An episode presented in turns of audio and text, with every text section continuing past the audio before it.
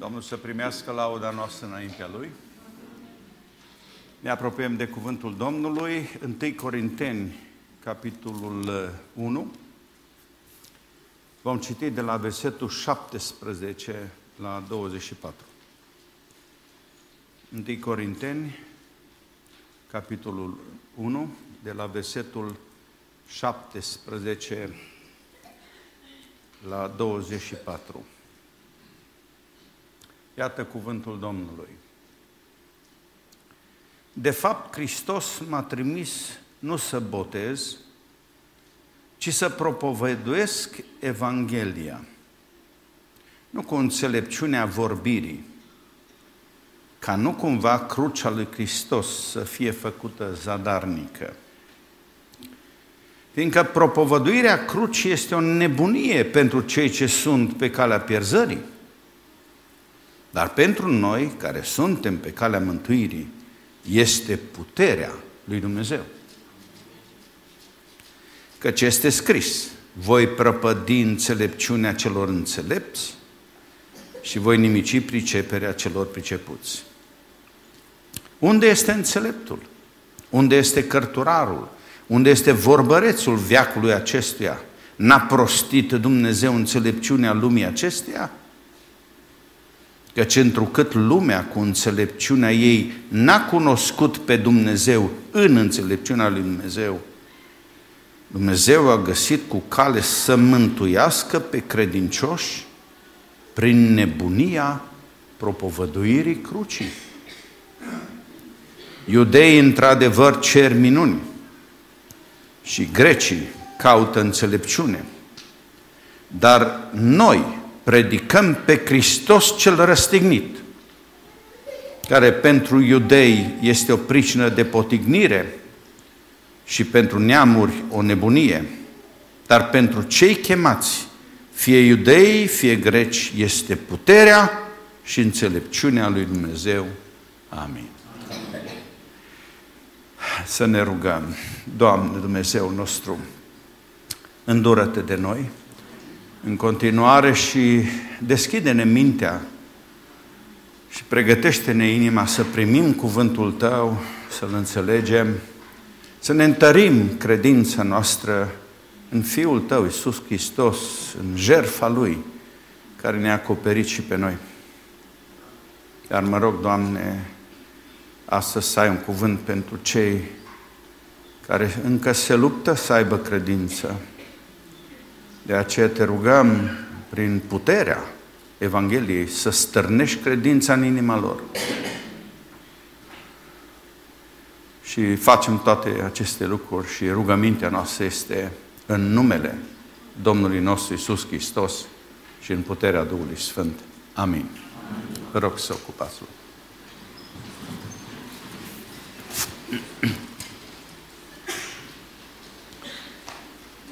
Aș dori să vorbesc despre scandalul crucii.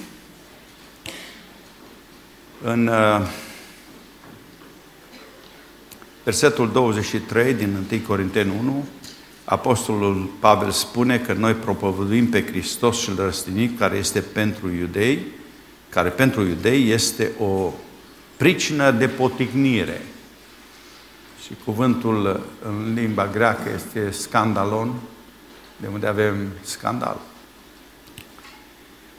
Cum de crucea poate să uh, nască un scandal?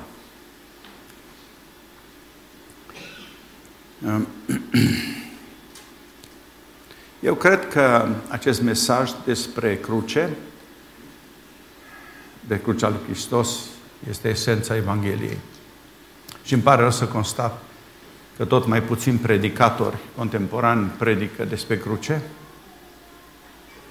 predică orice altceva, să-ți stimuleze voința, să-ți ridice stima de sine, uh, vin cu soluții în zona psihologică, în zona socială, dar noi creștinii propovădim crucea lui Hristos. cum de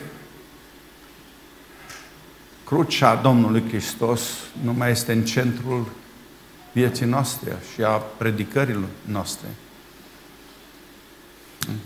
Centrul cântărilor noastre, deși dimineața aceasta a fost o minunată selecție de cântări care au scos în evidență persoana și lucrarea Domnului Hristos.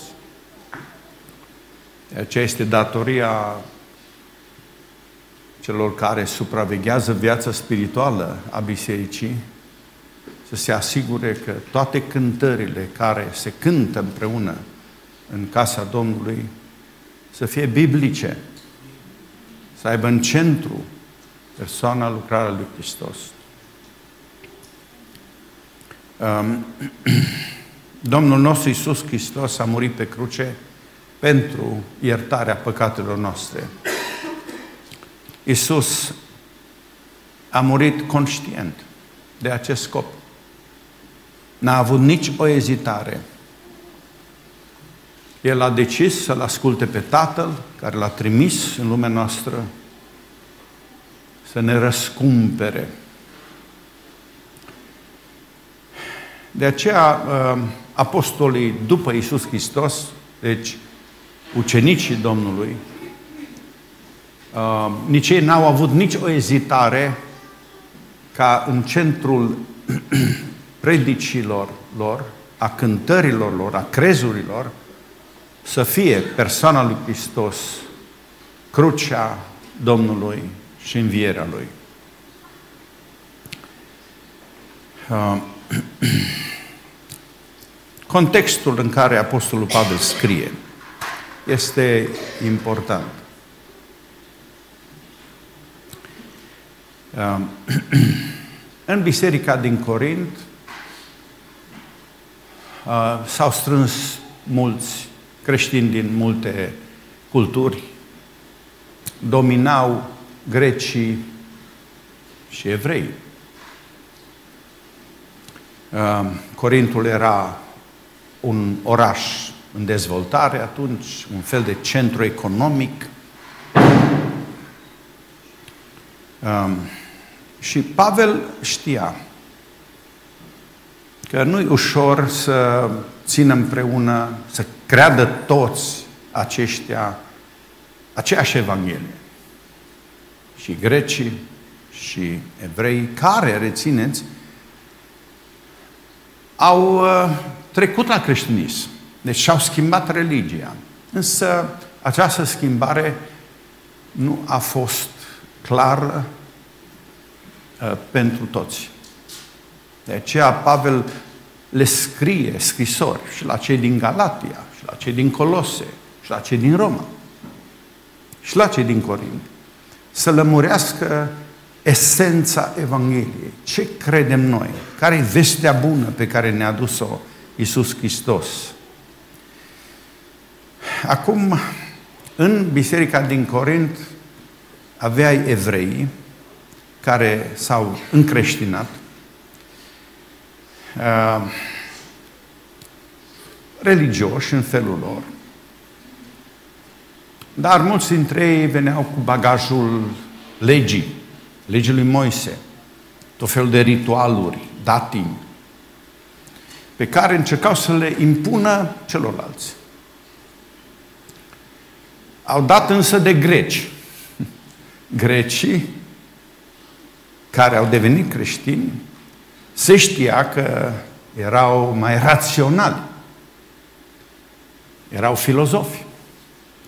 Deci avea într-o biserică niște religioși cu accent pe uh, ritualuri și aveai niște greci filozofi cu accent, accent pe rațiune. Și nu se înțelegeau între ei. Interpretau diferit Evanghelia, mesajul adus de Isus Hristos și de apostoli. Um, și tema uh, centrală acum a dezbaterii între greci și evrei era crucea. De ce a murit Isus Hristos pe cruce? Um, și uh, interpretarea lor, iarăși, era afectată de cultura din care veneau, de cultura religioasă chiar. De exemplu, evreii. Cum să creadă ei, evreii, care au devenit creștini, că Mesia, uh, trimisul lui Dumnezeu, unsul lui Dumnezeu, s-a lăsat răstignit pe o cruce. Acum, noi trebuie să credem în El. Uh, de aceea, pentru evrei, spune Pavel, răstignirea lui Iisus Hristos, Mesia, pe cruce, era o pricină de poticnire, scandal. Um,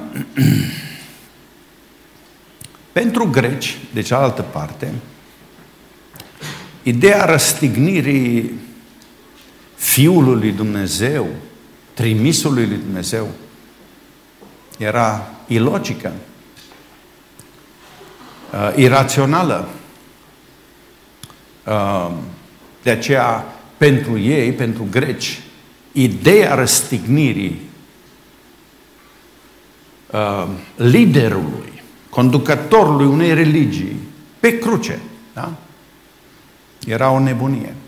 Deci, pentru evrei era pricină de potignire, scandal, pentru greci era o nebunie.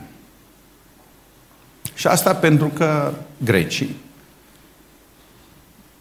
um, doreau să înțeleagă totul rațional. Era poporul care aprecia logica, arta, știința. De aceea, înțelepciunea pe care ei o doreau era pur intelectuală.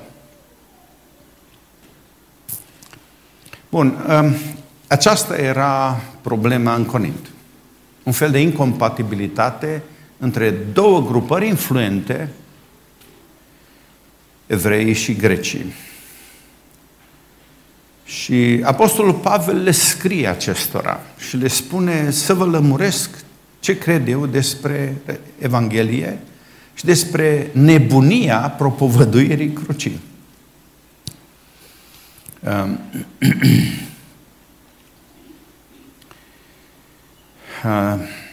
situația nu era mm, unică. Vă amintiți când Domnul Isus Hristos vorbea cu ucenicii lui despre faptul că El trebuie să meargă la Ierusalim și să moară, să pătimească, să fie batjocorit. Liderul grupului de atunci, Petru, se duce la Isus și îi spune, Doamne, să te ferească Dumnezeu, să ți se întâmple așa ceva.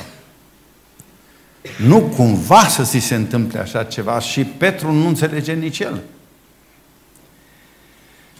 Pentru că și pentru Petru era și ilogic și o pricină de potignire să accepte că Fiul lui Dumnezeu, care era acolo cu ei, urma să fie răstignit. Și Domnul Iisus Hristos îl contrează, îi clarifică că acesta este destinul lui, așa trebuie să se întâmple, asta este voia Tatălui. Și el, Fiul, trebuie să o accepte. Petru nu înțelege.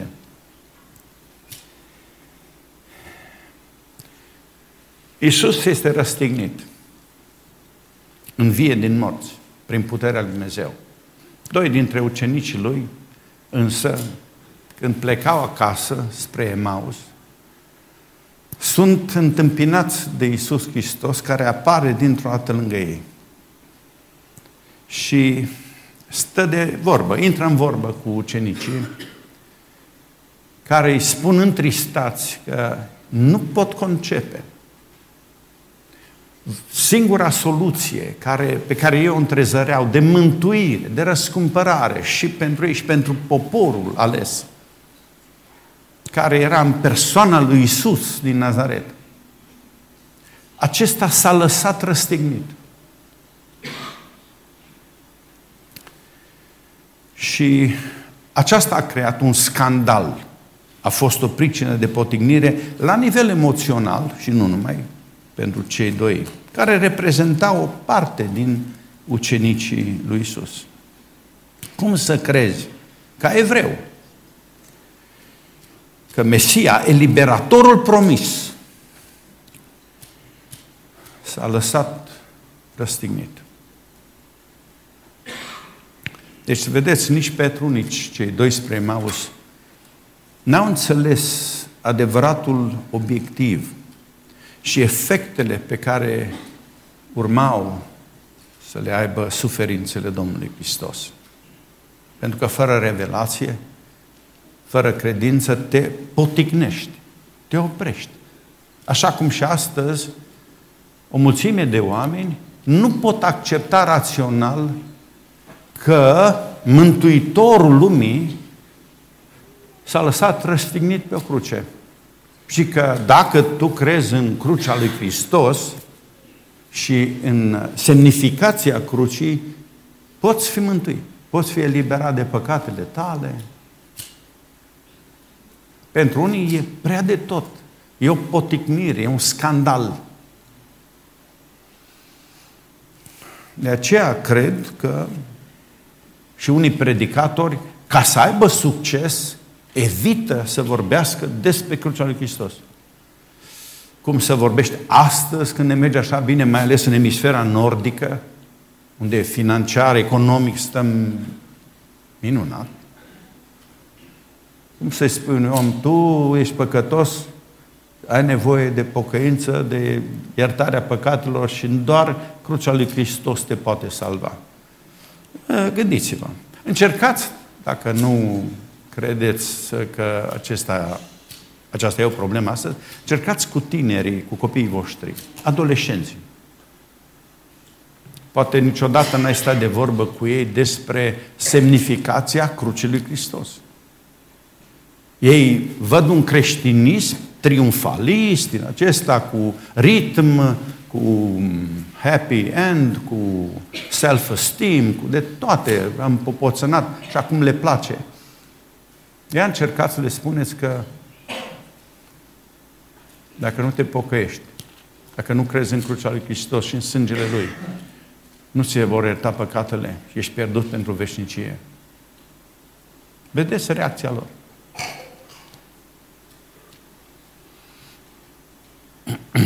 și asta, vina, o vină, o au predicatorii. Pentru că noi încercăm să ne adaptăm culturii, vremurilor și să nu cumva să predicăm ceva ofensator. Asta e problema astăzi. Orice, numai să nu ofenseze. Dacă spui păcatului că e păcat, ofensează. Hai să nu mai spunem. Uh, de aceea, vedeți, astăzi, dacă faceți experimentul acesta, dacă vorbești cuiva despre faptul acesta că ești păcătos și ai nevoie de iertare și numai crucea lui Hristos te poate mântui, știți care va fi reacția? Va trezi un scandal. Scandalul crucii. Cum să crezi că o moarte atât de urâtă poate avea efecte atât de frumoase. De aceea apare ca o absurditate. Atunci când Evanghelia îți cere să-ți schimbi perspectiva asupra creștinismului, asupra lui Hristos. Um, Și varianta pentru mulți predicatori azi este să dilueze mesajul Evangheliei, să eliminăm ce poate crea poticnire, scandal, să nu cumva să fim catalogați nebuni pentru Hristos. Mi-amintesc când eram și eu mai tânăr, nu nu-mi plăcea când se striga după mine pocăitule. Mi se părea așa ca o, o, izolare socială, ca un afront, așa, eu ce caut în mijlocul lor? Acum abia aștept să strigă, să zice cineva după mine. Sper ca viața mea să arate ca unuia care s-a căit de păcatele lui, a primit iertarea și am o viață nouă. Asta dovedește că ești cu adevărat un pocăit. Bun. Ehm, Apostolul Pavel, zic, a înțeles dilema.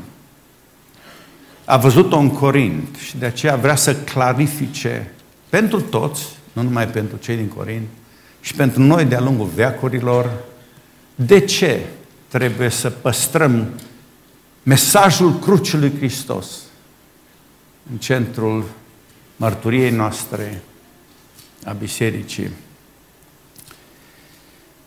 Două lucruri eh, accentuează Apostolul Pavel aici. De ce crucea produce scandal? 1. Apostolul Pavel spune că a fost scandalos pentru evrei să privească crucea ca un model de putere. Și ați sesizat deja Apostol Pavel de câteva ori, spune, aceasta este puterea lui Dumnezeu. Să spui evreiului că acest mesaj are putere.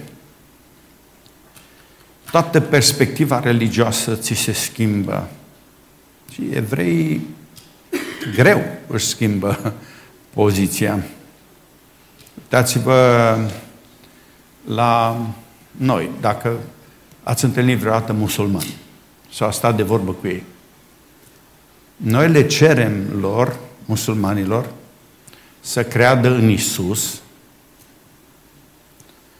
să creadă în Biblie, să folosească Biblia, nu Coranul, să creadă în Sfânta Trăime, să creadă că Isus este Fiul lui Dumnezeu, unicul, da? o persoană cu două naturi, divină și umană. Vă asigur că nu-i deloc simplu pentru un musulman să creadă aceasta. Tot așa, era greu pentru evrei de atunci, din vremea Apostolului Pavel, să creadă că dacă tu crezi în răstignirea lui Iisus Hristos, crezi într-o putere transformatoare. Hmm. Și de aceea trebuie să lași religia ta veche și să accepti noua ta religie. Să-i lași iudaismul, să accepti creștinismul. Din cauza crucii lui Hristos. Doar încercați un exercițiu de imaginație istorică. Duceți-vă în spate. Cât de greu este pentru un evreu să creadă așa ceva. Păi Ioan Botezătorul a venit cu un mesaj tot așa de radical, care a creat scandal. Ioan Botezătorul chema pe evrei din vremea lui la pocăință.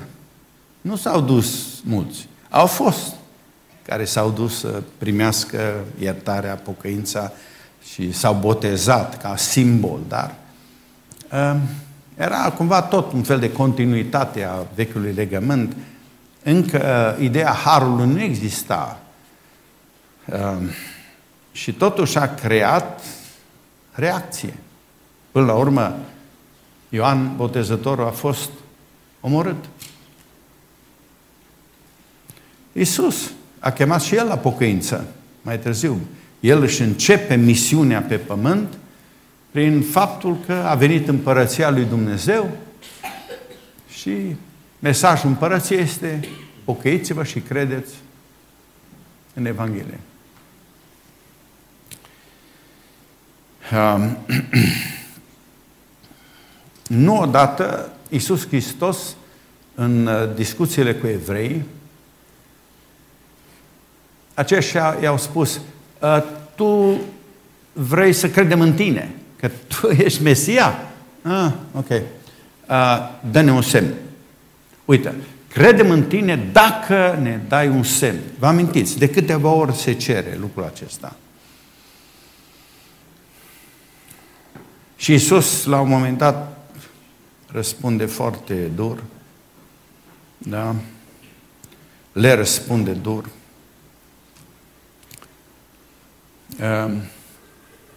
Nu semnele te duc la pocăință, da, la adevăr.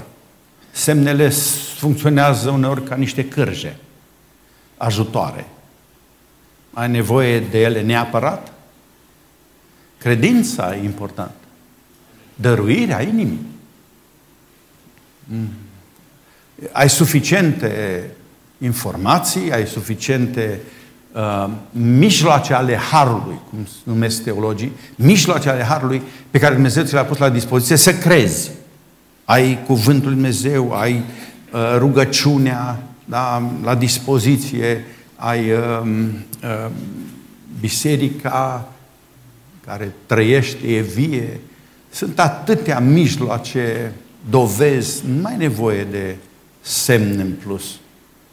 Mai degrabă, a cere semne este un act de necredință, nu de credință. Uh, îmi amintesc, să nu uit, când Iisus Hristos era răstignit, vă amintiți ce strigau unii evrei? Să își dovedească mesianitatea, divinitatea, prin a se da jos de pe cruce. Acela ar fi fost semnul. Dacă tu ești Fiul Dumnezeu, uite, dă-ne un semn. Coboară-te jos de pe cruce. Iisus putea să se dea jos de pe cruce, dar n-a făcut-o. Um, vedeți cum Iisus Hristos construiește o altă gândire. Uh, pregătește și inima și gândirea ucenicilor lui. Și uh, Apostolul Pavel mai târziu spune că tot ce s-a întâmplat cu Isus Hristos a fost, de fapt, um, construirea uh, unui, unei noi filozofii de viață, unui nou mesaj plin de putere. În ce consta puterea crucii lui Hristos? Mesajul lui crucii. În puterea jerfei. Iisus Hristos, toată viața Lui s-a jerfit și asta vom sărbători și azi.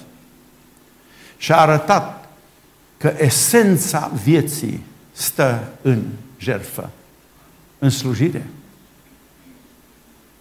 Poți să te lupți pentru viața biologică, sigur, e normal, supraviețuim, Dumnezeu ne binecuvintează, dar în inima noastră, adică în partea aceea nevăzută, unde noi trăim viața intensă cu adevărat, acolo trebuie să dai de o nouă putere. Acolo trebuie să intre o nouă putere în tine care să-ți schimbe filozofia ta de viață. Și asta n-au înțeles ucenicii la început, de aceea era pricină de potignire. Cum adică să-ți dai viața pentru noi? Stai, spune Petru, stai cu noi, avem nevoie de tine. N-au înțeles. Și nici când Iisus Hristos era jerfit pe cruce, suferea, n-au înțeles. După aceea au înțeles. Li s-au deschis ochii. Duhul lui Dumnezeu i-a luminat. De aceea când ei scriu uh, scrisorile acestea pentru creștini, sunt impregnate toate cu acest mesaj. Um,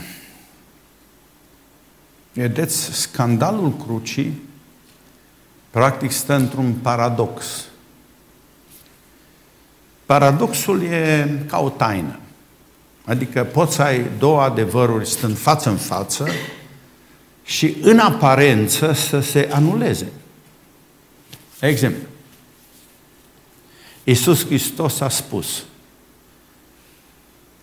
trebuie ca bobul de grâu să moară ca să aducă viață. Eu trebuie să mor ca să vă aduc vouă viață. Voi trebuie să muriți față de lume, față de păcat, ca să aveți viață cu adevărat în voi. Acesta e un paradox. Cum adică să dai viață prin moarte? În aparență se contrazic ideile, dar în plan spiritual este legea care funcționează.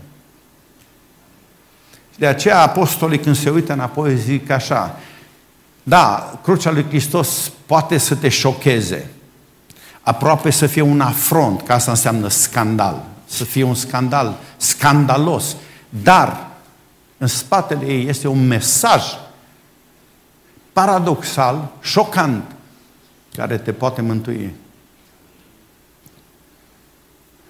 Jertfa lui Hristos ne-a adus nouă viață. Viață spirituală. Acest adevăr nu poate fi pătruns de oricine. Trebuie să fii, spune Apostolul Pavel, înțelept să pricep. Dar nu înțelept în sensul lumii, că logica rațiun, rațiun, rațiunii umane nu te ajută prea mult aici. Și vă mărturisesc încă o dată, dacă eu sunt creștin aici, este datorită acestor paradoxuri spirituale pe care ne-a dus Hristos. Am văzut ceva ce nu se vede la prima vedere. Și am înțeles din tinerețea asta. Aici e secretul. Jerfa. Să mă jerfesc dacă vreau să înțeleg viața. Spunea Domnul, dacă vrei să conduci, trebuie să slujești. Dacă vrei să fii mare, trebuie să fii mic. Ăsta e un paradox, nu? Te șochează, dar uitați că așa funcționează împărăția. Cei din urmă vor fi cei din tâi. Păi, cum așa? E un paradox. Să crezi, chiar dacă nu vezi. E un paradox. Viața, toată gândirea lui Hristos, vedeți, e impregnată de aceste taine. Hai să nu ne numim paradoxuri, poate vă șochează. Dar ele așa funcționează. Sunt niște elemente tainice la care poți ajunge și le poți înțelege dacă vrei să ajungi la esența Evangheliei. De aceea spune Apostolul Pavel că în asta stă puterea Evangheliei. Vestea bună a lui Dumnezeu este aceasta. Uh, că Isus a murit ca tu să trăiești. Crucea ți-a adus ție iertarea păcatelor. Tu nu mai trebuie să mori, nu mai trebuie să suferi. A făcut-o Hristos în locul tău. Și scandalul nu este doar să crezi aceste lucruri, ci să le propovăduiești. De aceea noi, predicatorii, uneori, pentru cei din lume, cum zicem noi, noi arătăm ridicoli, nebuni. Ce fel de mesaj au oamenii aceștia? Și pentru că unii predicatori nu vor să arate nebuni, nebunii lui Hristos, schimbă mesajul. Dar cu cât vei predica mai mult nebunia propovăduirii, nebunia crucii, cu atât vei fi mai biblic și îl vei onora pe Domnul Hristos. De aceea Petru spunea, eu sunt urmaș al patimilor lui Hristos. Petru spunea, Filipe, Pavel scria în Filipeni 3, că vreau, zice, să mă fac una cu Hristos, printr-o moarte asemănătoare cu a Lui, să împlinesc ce lipsește suferințelor lui Hristos. Vedeți? Sau în Galateni, am fost răstignit împreună cu Hristos și trăiesc, dar nu mai trăiesc eu, ci Hristos trăiește în mine. am un alt tip de viață. Ce vrea să spună este că acest model al jertfei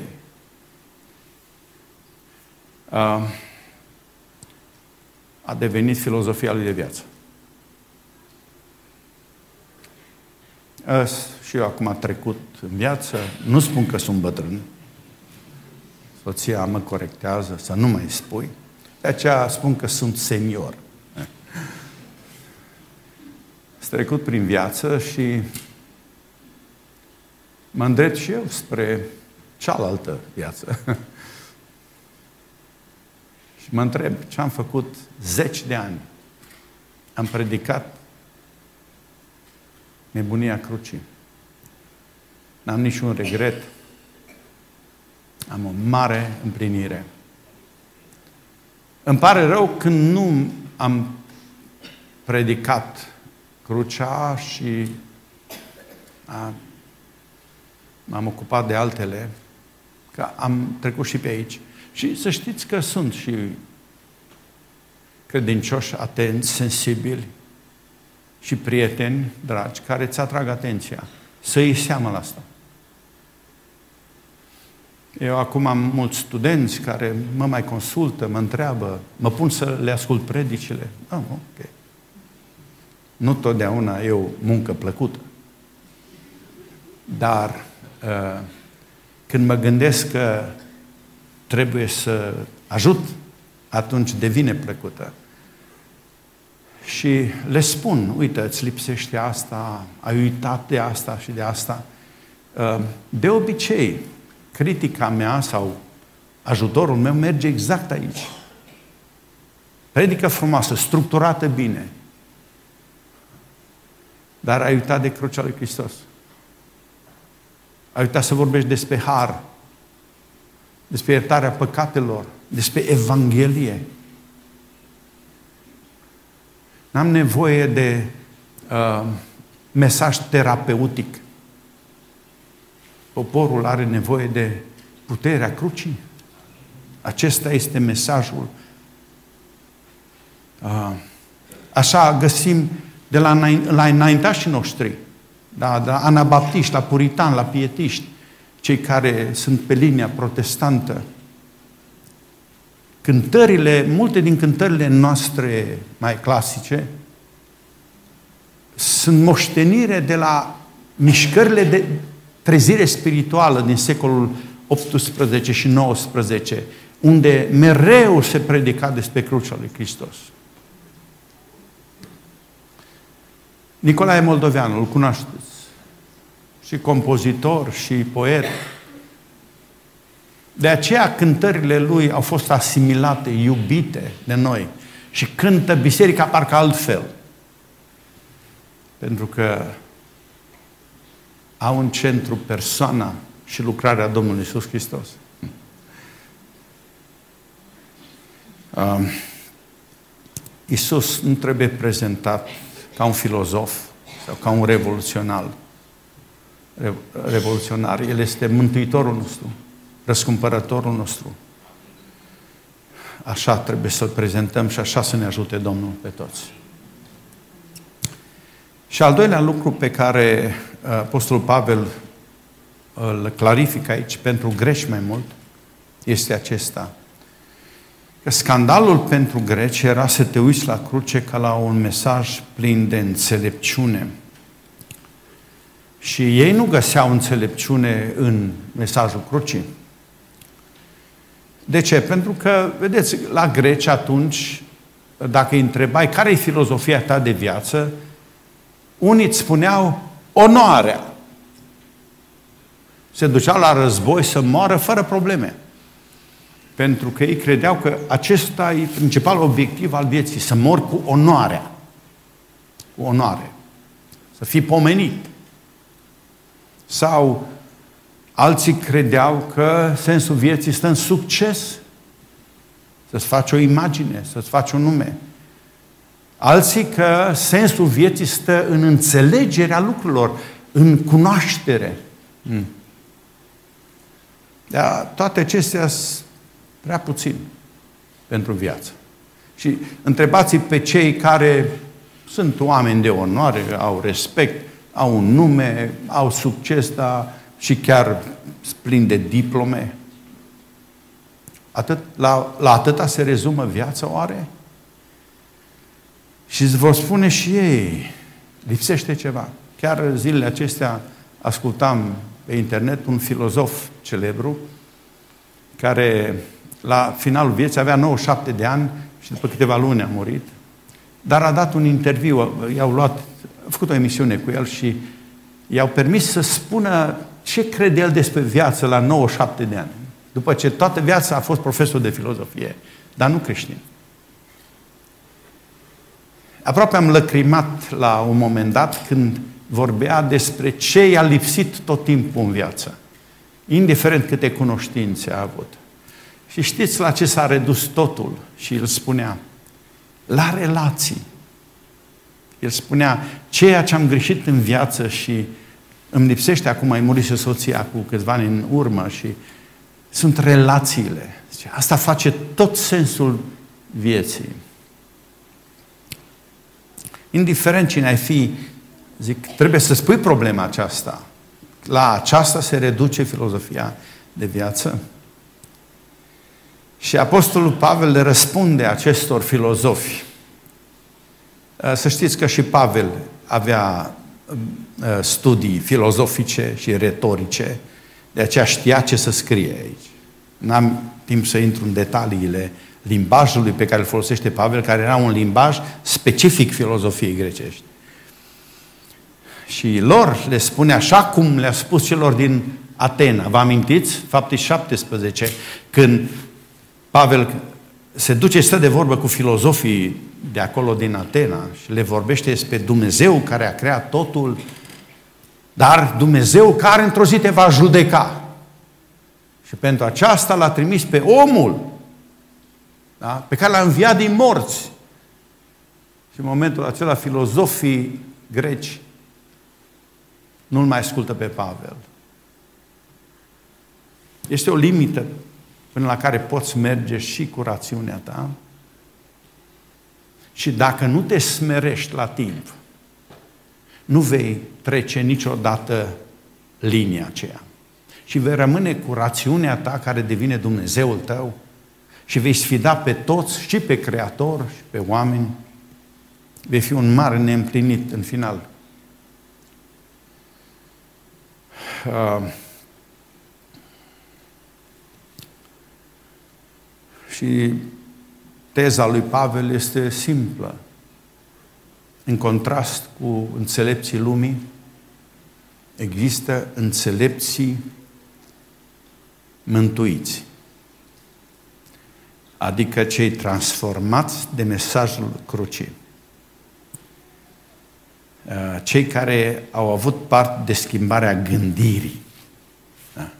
De aceea spune în versetul 18, că există două categorii de oameni.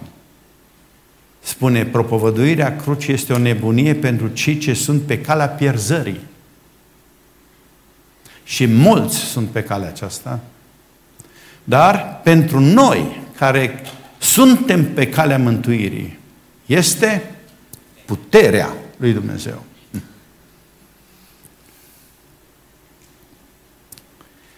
Din nou, ce aduce putere aici?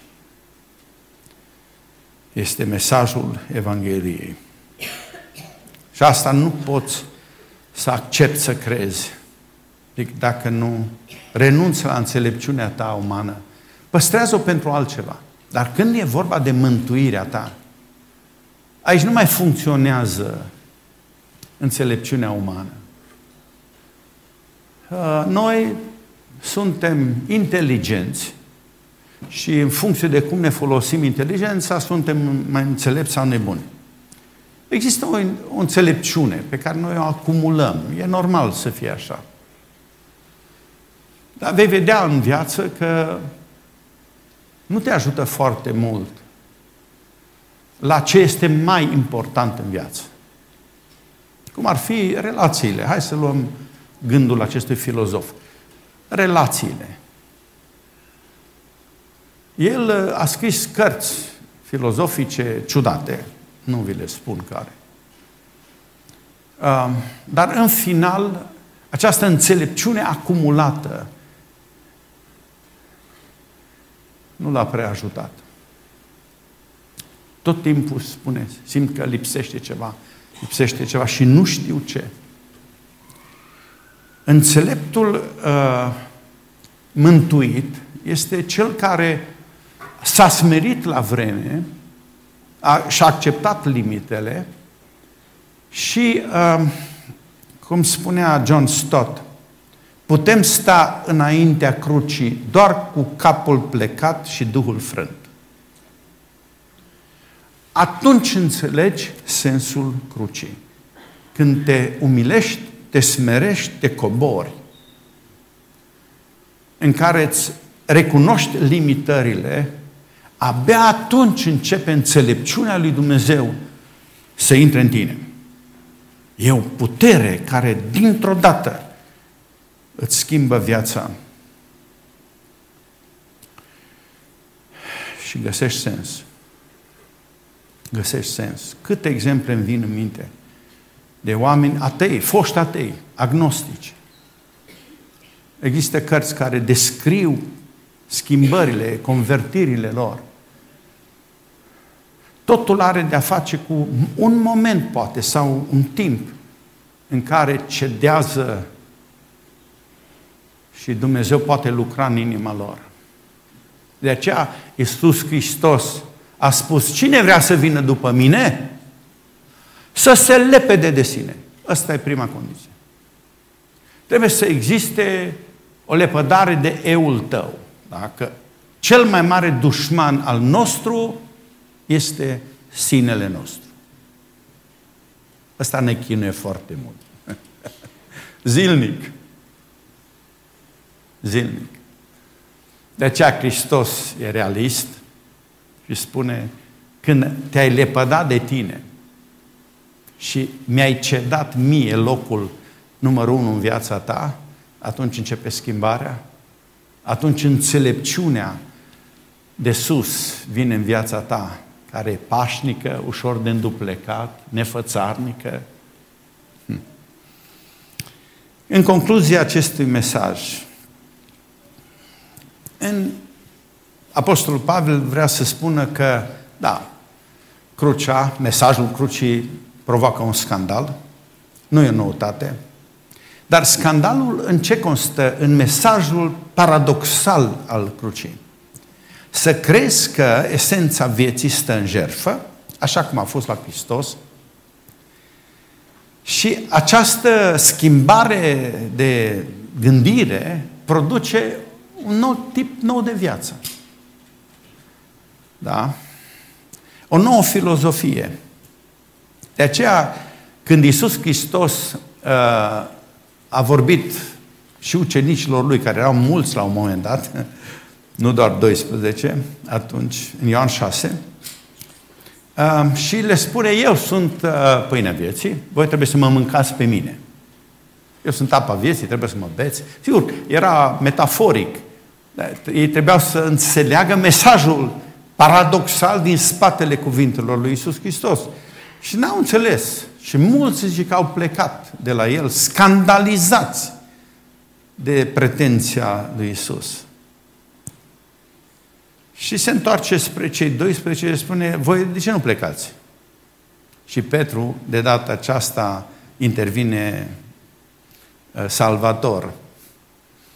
Unde să ne ducem? La cine să ne ducem? Tu ai cuvintele vieții veșnice. Măcar atâta ne-am dat seama. Nu avem la cine să ne ducem. Au rămas și au fost mântuiți și au fost schimbați. Toți, exceptându-l pe Iuda, au devenit martiri. De ce? Pentru că au înțeles că dacă se pune problema vieții și morții, da, pentru Evanghelie, să fie pregătiți și să moară pentru acest adevăr. Tu, mă întreb, te întreb, ești pregătit să mori pentru adevărul la crucii lui Hristos, pentru acest mesaj? Când, când acest mesaj pătrunde în tine, trezește sau creează întâi un spirit martiric. Orice creștin trebuie să fie pregătit de martiraj. Să-și dea viața pentru ce crede. E o filozofie de viață în care tu crezi, cum spunea Edith Stein, o filozofă, nu? M-am întâlnit cu adevărul. Și când te întâlnești cu adevărul, n-ai niciun dubiu. Acela îți, uh, îți este stăpân, te direcționează, te pregătește pentru orice. Vedeți, noi care ne-am întâlnit cu adevărul crucii lui Hristos, uh, trebuie să fim pregătiți de orice. De aceea, mi se pare așa de nedemn pentru predicatori să le fie jenă să predice despre crucea lui Hristos. Păi, aici e esența. E o nebunie a propovăduirii crucii, la pe care trebuie să ne asumăm adevărații predicatori ai lui Hristos. Și mesajul și modelul crucii lui Hristos e baza vieții noastre. Modelul, jerfa. Mesajul, această putere care poate schimba viețile oamenilor. Aș vrea să închei cu o rugăciune preluată